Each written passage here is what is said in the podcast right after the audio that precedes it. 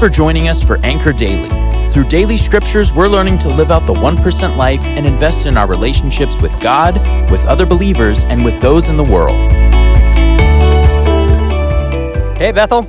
Thanks for joining us this week as we explore the fundamentals of our relationship with God. This is Derek, one of your Richland campus elders, um, and today's our second day for considering prayer.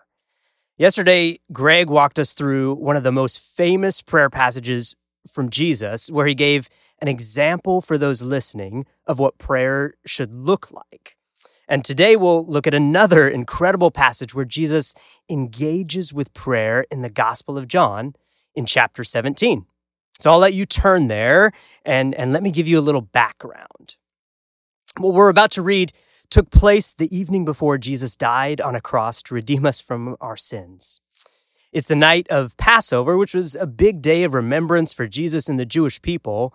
And Jesus had just had a meal in a house with his closest friends, collectively known as his disciples. The author of this book, who is John, he, he was one of those disciples. Um, and he's just spent the past four chapters of this book describing what Jesus did and said on this one night.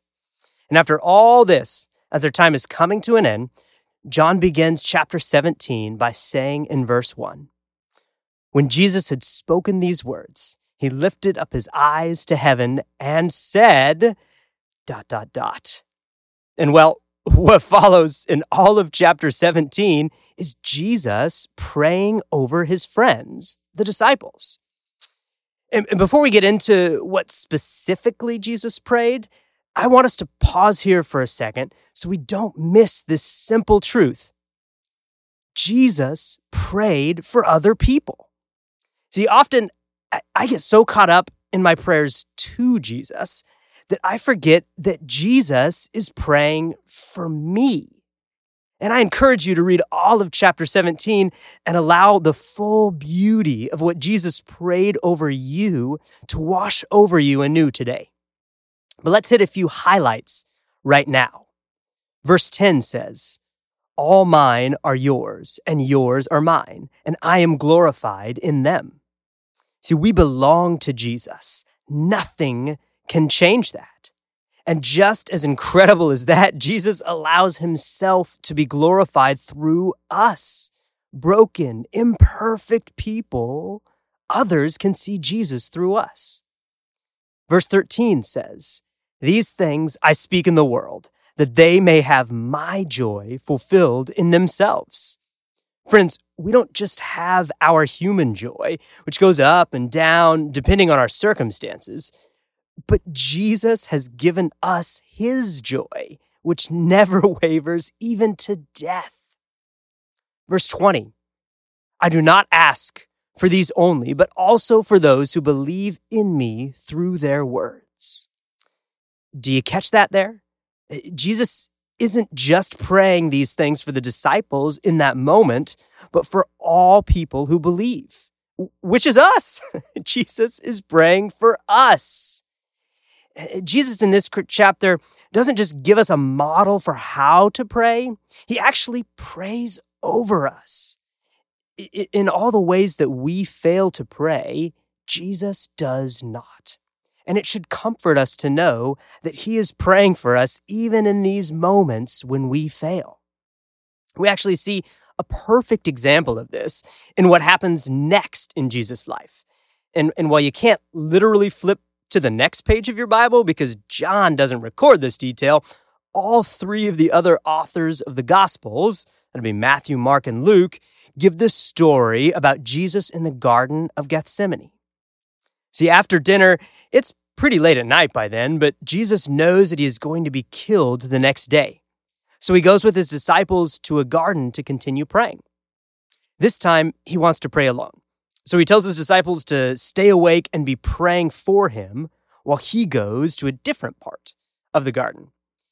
And after a little while, Jesus comes back and finds them asleep. So he wakes them up and gets them praying again and then, and then leaves.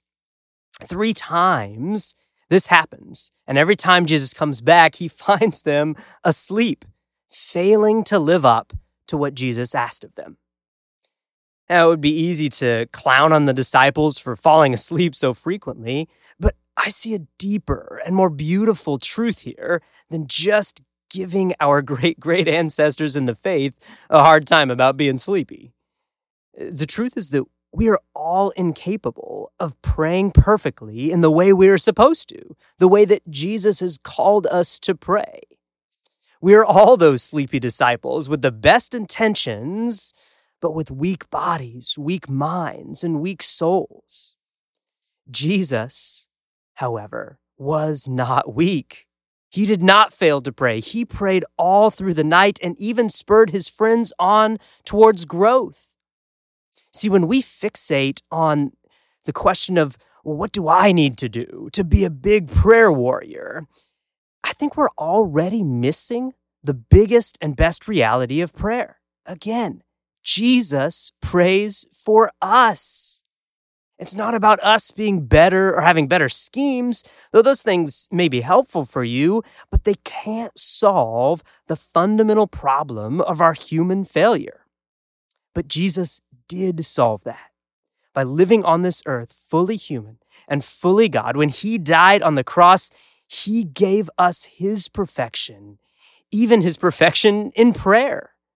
So now we no longer have to question or fear if we are praying right or wrong because Jesus' perfect prayer covers us and he is praying over us and for us at this very moment. That, my friends, is how much Jesus loves you. So as we consider praying together today, Bethel, may we not miss this fundamental reality about prayer. We no longer have to be anxious or worry about our prayer ability, but rather we can rest in Jesus' ability, which covers us perfectly and makes up for all of our failures.